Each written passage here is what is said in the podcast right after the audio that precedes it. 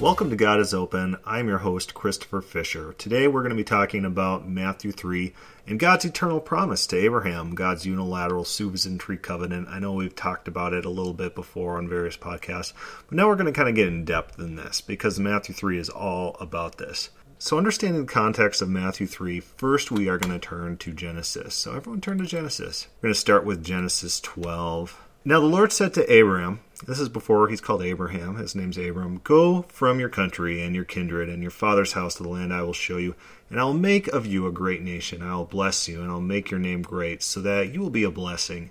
And I'll bless those who bless you, and him who dishonors you I will curse, and in you all the families of the earth shall be blessed.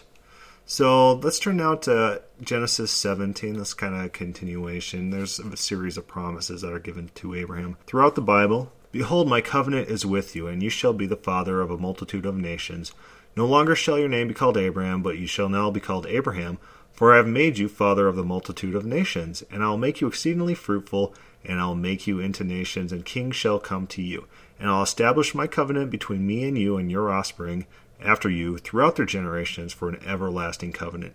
Lastly, we're going to turn to Genesis 22, and everyone's kind of familiar with this story. This is God testing of Abraham. He says to him, He says, Go take your son, your only son, and you know, Ishmael's at this point too, but in God's mind, Isaac is the child of promise. And he says, Take your only son, bring him up, and sacrifice him to me. And Abraham goes up, and he's about to do that. He's about to kill his only son, and God says, Stop, now I know that you serve me. And so, what's the result of this entire sequence of events? God's promise to Abraham, this unilateral promise that reverberates throughout the Bible, and we see it eventuate in the ministry of John the Baptist and how he addresses the prevailing notions of that time. And, and don't worry, this is all going to make sense. It's going to all figure into the context of Matthew 3, but this is what is said in Genesis 22. This is what he says, and pay attention by myself. And so, God here, Yahweh, he's swearing on himself this promise. By myself I have sworn, says the Lord. And Lord's all caps, which means he's saying Yahweh. Because you have done this thing, and have not withheld your son, your only son, blessing I will bless you, and multiplying I will multiply your descendants as the stars of heaven, and as the sand which is on the seashore and your descendants shall possess the gate of their enemies, and in your seed all the nations of the earth shall be blessed, because you have obeyed my voice. And this is a unilateral promise. This is not a conditional promise. This is God saying, because you did this thing, this is the promise, this is the benefit that I'm going to give you, independent of future acts. And this reverberates throughout the Bible, and we're going to kind of explore some of those themes. But for now, we're going to switch back to the Matthew 3 text. So, for our purposes, we're going to start with Matthew 3 5. And John the Baptist, he starts his ministry and he's preaching, Repent, for the kingdom of heaven is at hand. And in Matthew 5, it says, Then Jerusalem, all Judea, and all the region around the Jordan went out to him, and were baptized by him in the Jordan, confessing their sins.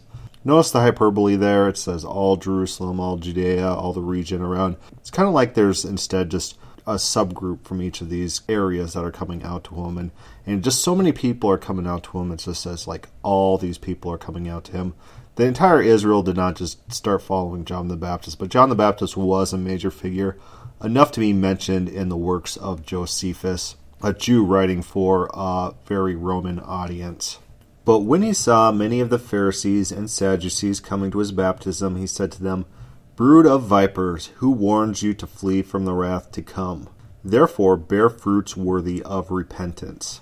He goes on to say, And do not think to say to yourself, We have Abraham as our father. For I say to you that God is able to raise up children to Abraham from these stones. So on Facebook, one of these Calvinists, they posted like a little meme, and it's this little picture and showing these stones. And the meme's purpose, the point of it, was to say that God makes you believe, and even stones God could just force to believe. And that's what he saw as the point, the context, the purpose of John's quote to the Pharisees and Sadducees. So, me, being the guy who I am, who doesn't leave well enough alone, my wife always criticizes me. You don't have to try to debate or uh, try to correct everything you see on Facebook. Well, yeah, maybe. But I engaged this guy, and what was I trying to stress above anything else? Reading comprehension. That's what I wanted to have a discussion about. I wanted to have a discussion about the context of Matthew 3 and what was John trying to communicate in context to his listeners. How did that fit overall in his message and fit what he had said prior to this particular phrase that this Calvinist was trying to use to show some sort of predestination or forced belief, something like that. Now, I might have already spoiled it for the listener, having uh, talked about the Genesis 12, 17, and 22 context of Abraham's promise. But a rational reader, a normal reader, someone that you just find randomly to read this verse, should be able to come to the understanding just by reading the text that is presented. I wanted to talk to this Calvinist about the context. And right off the bat, you got a clear sense that this Calvinist did not understand the context of this quote at all. He didn't care about the context. He wanted a simple phrase to pull out of context to use for his theological purposes. And you could tell that in his attributing this comment to Jesus. He thought that Jesus said this phrase.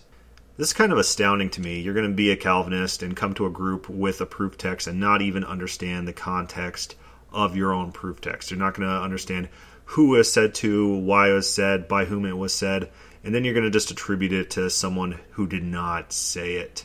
It shows an astounding lack of understanding of what's going on in in what you're using to try to prove a point. You're using this to try to advocate your theology and you don't know where it's coming from.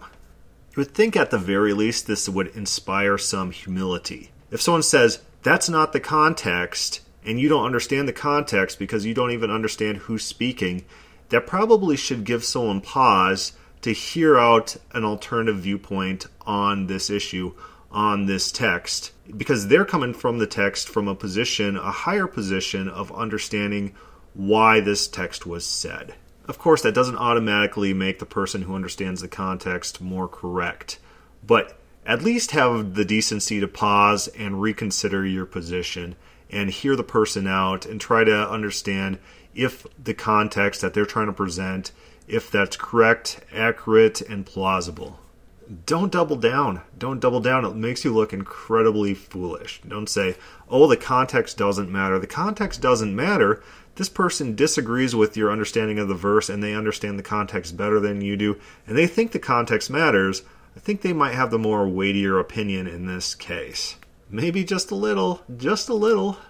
So I struck up a conversation about reading comprehension. I'm not going to go straight to the phrase that he's trying to pull out of the context. I'm trying to go to the beginning of the context. In the beginning of the context, we have the Pharisees and the Sadducees, and they're coming to John the Baptist. And right off the bat, you get a sense that this is a very hostile situation. And he calls them brood of vipers. Who warned you to flee from the wrath to come? And so, coming to John, that was uh, activity that John saw as fleeing from the wrath to come. So when all of uh, Judea, all of uh, Jordan, you know, when they're all coming to John, they're all fleeing from the wrath to come. They're converting into his ministry, and as they are doing that, they are avoiding some sort of future punishment, that some sort of future apocalypse that John describes in his ministry elsewhere. But right off the bat, a competent reader can understand that there is wrath to come and this action that uh, all of Judea is doing is fleeing from that wrath to come. And the Pharisees and Sadducees, by coming to John, they are perhaps going to be partakers in this fleeing from the wrath to come. And right off the bat, you understand that he doesn't like these guys, the Pharisees and the Sadducees. There might be some mutual hostility between these groups. And the very next verse says, Therefore bear fruits worthy of repentance. So did John the Baptist say, You guys are no good, go away, turn around, walk away, you're not welcome here? He didn't do that. He tells them how to repent. These people, even though there's a hostile situation, even though they don't like each other, and even though these people might be hell bent against John the Baptist, they might just be checking up on what he's doing to see what's going on, what he's teaching, stuff like that. He thinks that these people can still flee from the wrath to come because he tells them how to do that. He says, Therefore, bear fruits worthy of repentance. So I asked this Calvinist, and I don't start off by asking him about these stones or about his meme. I ask about the context. Did John the Baptist think that the Pharisees and Sadducees were eternally damned or or that they were totally depraved, they couldn't turn to God on their own, they had to have some miraculous uh, turn from God in order to come to true repentance. Did John think that? Or did John think that there was hope for the Pharisees and Sadducees in spite of any hostility? And I worded the question as simply as I possibly could because if you make your questions too lengthy, people tend to be able to avoid them more than very straightforward, simple questions. I said, Did John the Baptist think that the Pharisees and Sadducees could flee from the wrath to come? Period. Did he think that? For those in the audience who have had experience debating Calvinists, what do you think his answer was? How do you think he responded to me asking that question? I'll give you a couple seconds, kind of, kind of mull it over what would you do if you were a Calvinist and you were presented with that question? How are you going to answer that? If you answer yes, you know, what does that do to your proof text? If you answer no, what does that mean to people who are reading along with you? In standard Calvinist fashion, he didn't answer me. He did not answer the question. He didn't want to answer the question. He didn't want to talk about what the context means. He didn't want to talk about reading comprehension. He didn't want to talk about you know, what this does to his phrase and how it works in context. He didn't want to answer the question. So here's what ends up happening in cases like that. At least it happens with me. This is how I deal with people not answering the question. I will copy and paste the question again. You know, they don't answer the question, they try to distract, they try to go back to their little talking point and try to ignore the context. Just ask them again. Just say yes or no. Did John think that the Pharisees could repent? Did he think that they could flee from the wrath to come? And the more you ask the exact same question, and just like a simple question about reading comprehension, this is not asking him to query some knowledge from the depths of his mind or something like that. It's basically read the text and regurgitate what the text is saying. And the more you ask the exact same question, a simple question about reading comprehension, the more they look foolish when they avoid this question. And what they are trying to do what they hope to do is to get you to move on to a different point. They don't want to be talking about, you know, just simple reading comprehension of the text that they want to use as a proof text. They don't want to do it because the context undermines their entire point that they're trying to make. And so they try to shift the conversation elsewhere. You just got to refocus them, re ask the same question. And the more you re ask it, the more they look foolish. And as they refuse to answer, you just, you kind of got to add in some like mocking, you know you know, you're not answering this question. Okay, how about this? It's uh, it, either you type two letters or you type three letters and hit enter. I'll make it easy for you. You could copy and paste this. Here, I'm going to write right now. Yes, no. You just have to copy and paste one of these statements and just throw it in as the answer. You know, you, you need to point out that this is a simple question. It's a simple reading comprehension question, and they can't answer it. They can't read the text and then just answer about that reading. So the next thing they will try to do, and this happens all the time too, they'll try to appeal to you know this text has to be understood in such and such way or your your interpretation of it is incorrect without answering your question. So change your question up just a little bit. Just say you know how about this? I have something that's testable. This is something we could go do tomorrow. We could take this text down to the mall. We could just grab a random person someone with normal reading comprehension abilities just a random person and we could ask them this question did John the Baptist think that the Pharisees could flee from the wrath to come? Yes or no? So you, Mr. Calvinist, make a prediction. Try to understand what a normal, competent reader would take from this text. This is not asking about what's the inspired interpretation of this text. This is you predicting what a normal person grabbed off the street, what they would think about this text. Remember, this is testable. This is something we can go do and then see if you are right. See if you had a correct notion about what a common person would take away from this text. This is not even about interpretation, your interpretation of the text, what the text means. This is just about what a normal person grabbed at random would think about this text. And these Calvinists, these classical theists, they don't like this at all. They don't want a neutral third point of view introduced into the debate. They don't want someone coming in without a stake in the game trying to intermediate and then tell what's a more rational approach to the text. They don't want to do that because then their proof texts all fall apart. because their proof texts do not rely on reading comprehension.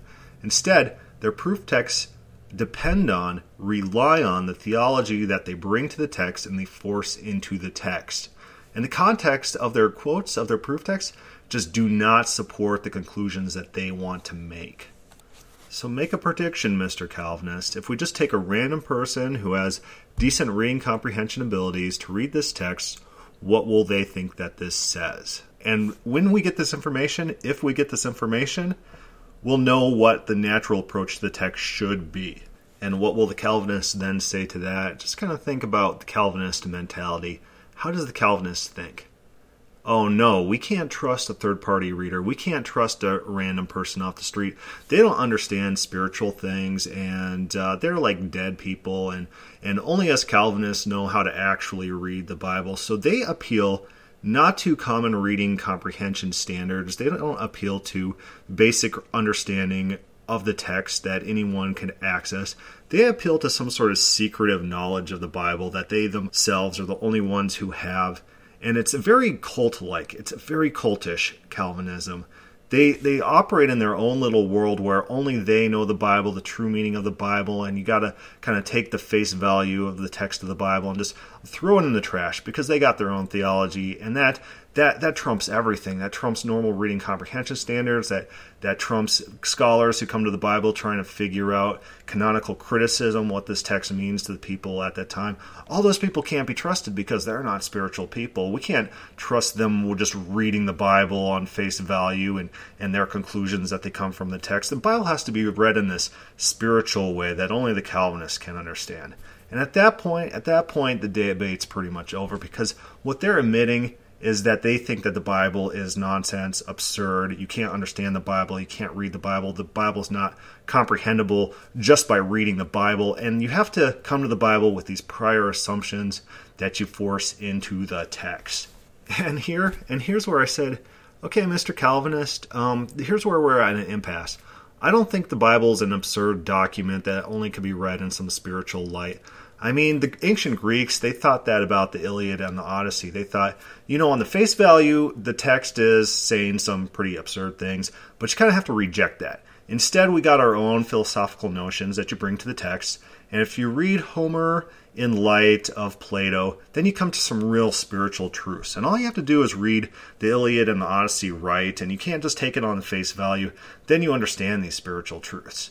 And I reject that. I think that's absolute nonsense. And so we don't even come to the Bible with the same presuppositions. I come to the Bible to treat the Bible how it is written and how it was to be perceived by the audience of the Bible. And that's what I care about. And I don't care about this super secretive spiritual reading that uh, is totally arbitrary. I mean, how do you tell between one fanatic, like a Mormon or something, coming to the Bible with this weird Mormonistic theology that they're reading into the text, and a Calvinist doing the same? If you're not coming to the Bible on a straightforward reading comprehension basis, then your basis is up in the air and it's unreliable. You can't trust anything. So I told them we're at an impasse. You just don't believe the Bible is a serious document. You believe it's it needs to be rejected in favor of your own private theology. We, we can't, we'd have nothing more to discuss. Conversation's over. You are telling me that reading comprehension is not going to get to the meaning of what's written in the Bible. I just don't buy that. So let's use reading comprehension and go over Matthew 3. So John is approached by the Pharisees and Sadducees, and he says to them, Brood of vipers, who warned you to flee from the wrath to come, therefore bear fruits worthy of repentance. Of course, the Pharisees and the Sadducees could repent. They could turn to John's ministry. Did they? Probably unlikely that too many of them did. Maybe some of them did. The Pharisees were pretty widespread and very diverse. Probably not the Sadducees who were in power in a very small, elite type of group. They're probably just scouting him out to see if he were a threat to the Roman Empire because the Sadducees they didn't want to lose their power. And John says to them, do not think to say to yourselves, We have Abraham as our father. So, a normal reader using reading comprehension skills will understand we have Abraham as our father is a counter to John's command to bear fruits worthy of repentance. So, how does that work? So, we got Abraham, and Abraham has this promise by God to make him a mighty nation. Fast forward to Moses. Moses is on Mount Sinai. You know, this is the Exodus that happened. He leads Israel out of Egypt Then he's on Mount Sinai, and God's about to destroy all of Israel. And what does Moses say to God? What's his argument? He says, God, these are your people. Remember your covenant with Abraham. Remember your promise to Abraham. What did you tell him? You said you're going to make him a great and mighty nation and multiply his descendants. God destroying all of Israel, that would be counter to God's promise. So Moses' argument is literally don't destroy Israel because you have this unilateral covenant with them. And what did God want to do on Mount Sinai? He wanted to kill them all except for Moses and then make of Moses a mighty nation. And Moses just didn't see that as a fulfillment of Abraham's promise. And Moses says, "Just kill me if that's you know what you're wanting to do. Spare these guys for the sake of Abraham, to whom you made a covenant with." And God did spare these guys. God did spare them. Fast forward now to Malachi 3. This is a very famous verse in Calvinism. Malachi 3, I the Lord do not change. But let's read the verse, uh, the full verse, the full verse that's not often quoted. For I am the Lord, I do not change, therefore you are not consumed, O sons of Jacob. So the context of this verse in Malachi 3 is Israel, the sons of Jacob, are very evil, and God should destroy them. If God was just and God was exercising justice, God would just kill them all. But he says, I don't change. And what doesn't he change about? It's this unilateral promise to Abraham that he's going to make of Abraham a great and mighty nation. And this reverberates throughout the Bible. And God's always promising to punish Israel but leave a remnant. And a remnant is a, theme that we see that God, you know, he's never going to completely destroy Israel. And that's what he's talking about for I am the Lord, I do not change, therefore you are not consumed. He's saying, I'm not going to renege on my promise to Abraham. So therefore, I'm not going to kill you all like I should. I rightfully should do that. And then he talks to them and he says, You know, return to me and I will return to you. He's saying, You know, I'm not going to kill you all like I should, and instead I'm going to show mercy, but you guys really need to return to me, and then I'll start blessing you guys again. I should have killed you. I'm not going to do that, but return to me and I'll show mercy. So, this idea that was pretty prominent in Jewish theology was that God is going to save Israel for the sake of being Israel. The Jews literally believed in inherited salvation. So let's turn to the works of Paul. Now, Paul, his ministry was to the Gentiles, and the Jews really hated this because remember, the Jews were the chosen people, they were the special people. To them pertained the promises, and Romans 9 is really about this group dynamics. And Paul says something very controversial that the Jews are cut off. And this, of course, would violate this unilateral promise, this unilateral promise by which God said that he would not change. And in Hebrews, this is the time that it says this promise God cannot lie about. So before we get to Paul real quick, I'm just going to read the Hebrews reference. Hebrews 6:13 recounts the promise. For when God made a promise to Abraham, since he had no one greater by whom to swear, he swore by himself.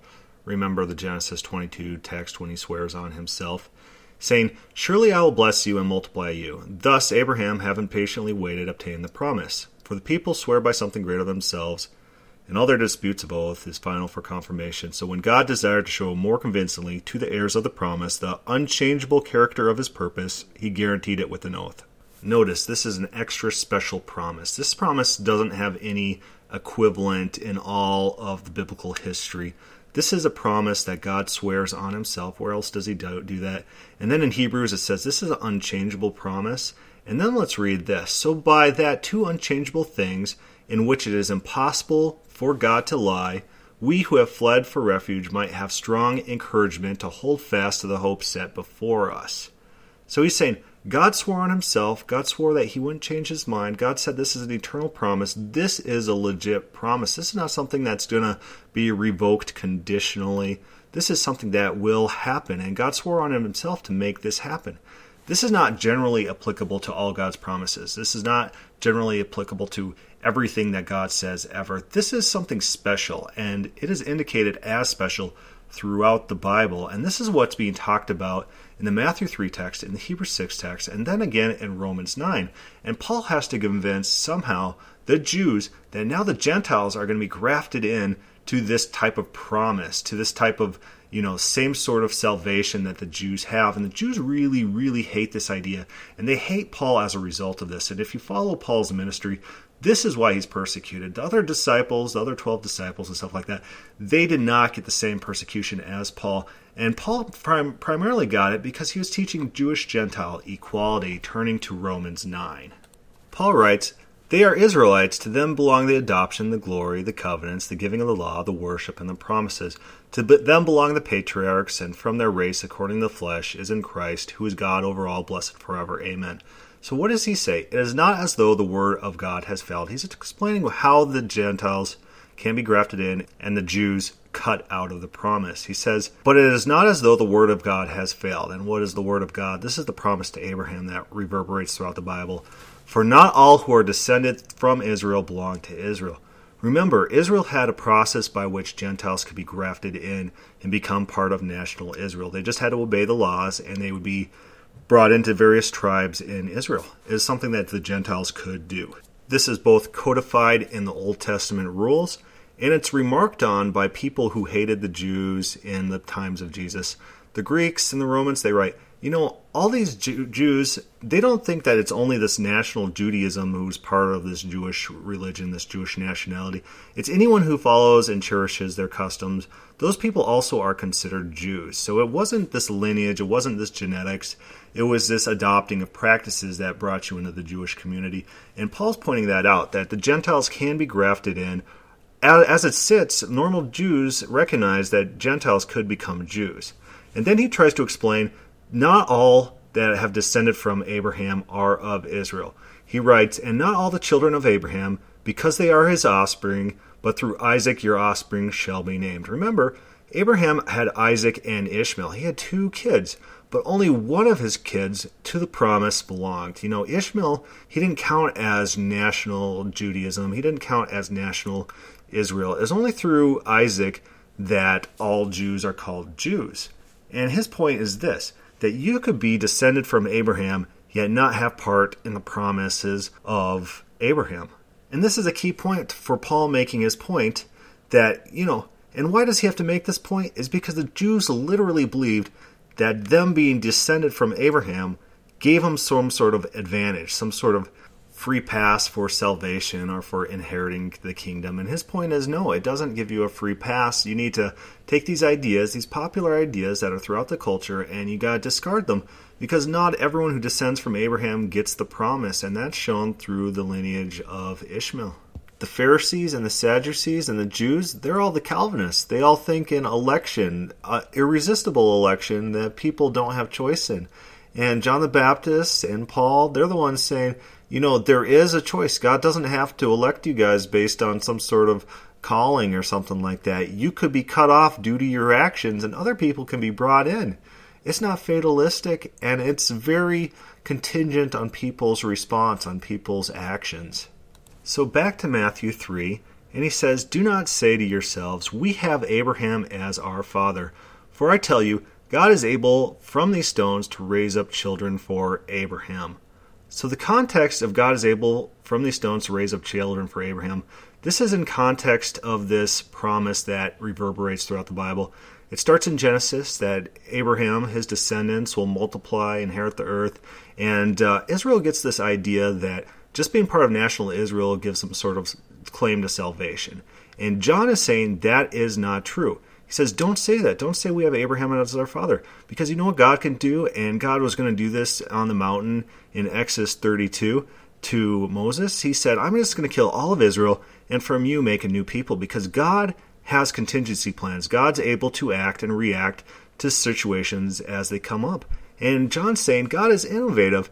And so your your lineage, it, you know, that doesn't matter. God could kill every single Jew if God wanted and just raise up new children. And if those people rebel against God, God could kill those people and raise up new children from Abraham from the stones again. This is how God can fulfill the promise if God wanted. And this is a hyperbole on the part of John the Baptist. Of course, John the Baptist didn't think that himself was not saved, that himself did not pertain the resurrection and the people that he was baptizing. But his point is this that they can't rely on their lineage to save them. And so he tells them how they could avoid the wrath to come by repenting. This verse is the opposite of Calvinism. This verse is God being innovative to deal with problems as they arise. And Calvinists will often say that. They'll say, if the future is not set, then God doesn't know if anyone's ever going to be saved.